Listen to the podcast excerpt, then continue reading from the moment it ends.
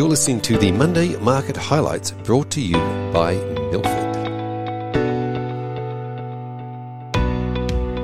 Good morning. It's Monday, the 1st of November, and I'm Roland from Milford. It was a busy week for Australian economics, with the drama starting with the higher than anticipated quarter three inflation print. Headline inflation grew 0.8% quarter on quarter, which was in line with market expectations. However, the surprise came from trimmed mean inflation, or TMI, which grew 0.7% quarter on quarter. This took annual trimmed mean inflation to 2.1%, the highest level since 2015.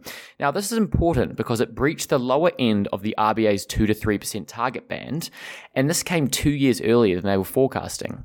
Remember, TMI is a measure of underlying inflation which excludes large one off price impacts such as free childcare. This outcome alone saw bond yields increase across the curve as the price of bonds sold off on the anticipation of rising inflation and hence rising rates. This was further exacerbated, however, by some bizarre behaviour by the RBA.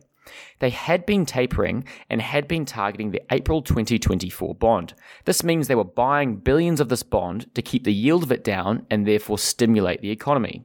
Every morning they announced the amount they intend to purchase, but on Wednesday, Thursday, and Friday they informed the market they wouldn't be purchasing any bonds.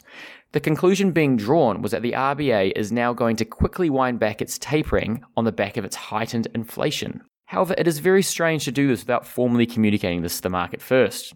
The 10 year yield increased from 1.8% to over 2%.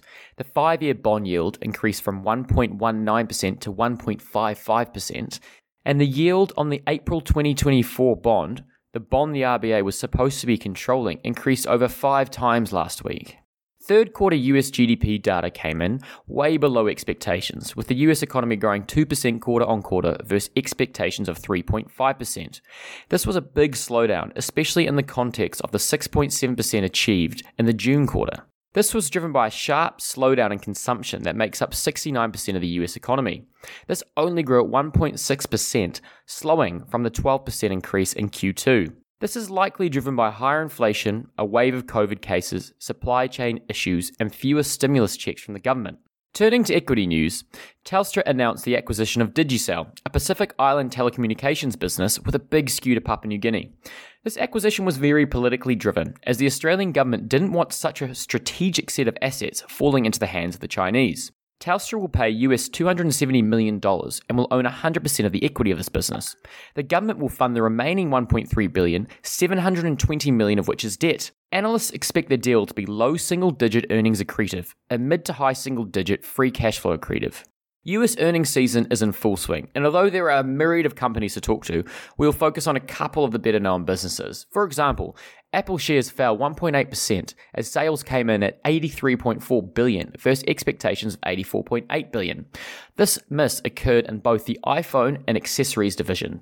CEO Tim Cook put the majority of the blame down to supply chain issues. Unfortunately, he said the impact will be even worse in the December quarter.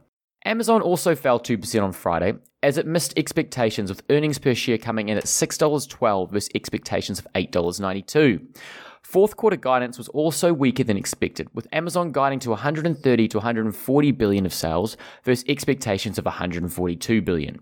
Tesla also had a big week, rising 22% on the back of a deal with Hertz. Hertz will initially buy 100,000 Teslas to add to the US and European rental fleet.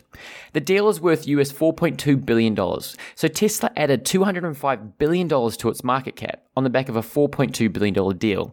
Now, people will be assuming more of these deals will fall, however, this is quite an astonishing development. Now, looking to the week ahead, it's very busy on the economic front. The RBA's meeting on Tuesday is extremely important. This is because they will articulate the path for interest rates and their tapering intentions, bearing in mind they very bizarrely stepped out of the market completely last week.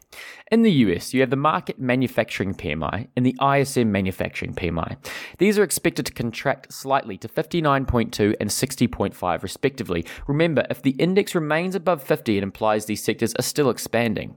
Later in the week, you also have the Fed interest rate decision and the Fed press conference, which, as per usual, will be closely analysed.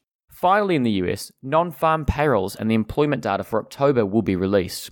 The market expects 413,000 new jobs to be added and the unemployment rate to contract to 4.7%.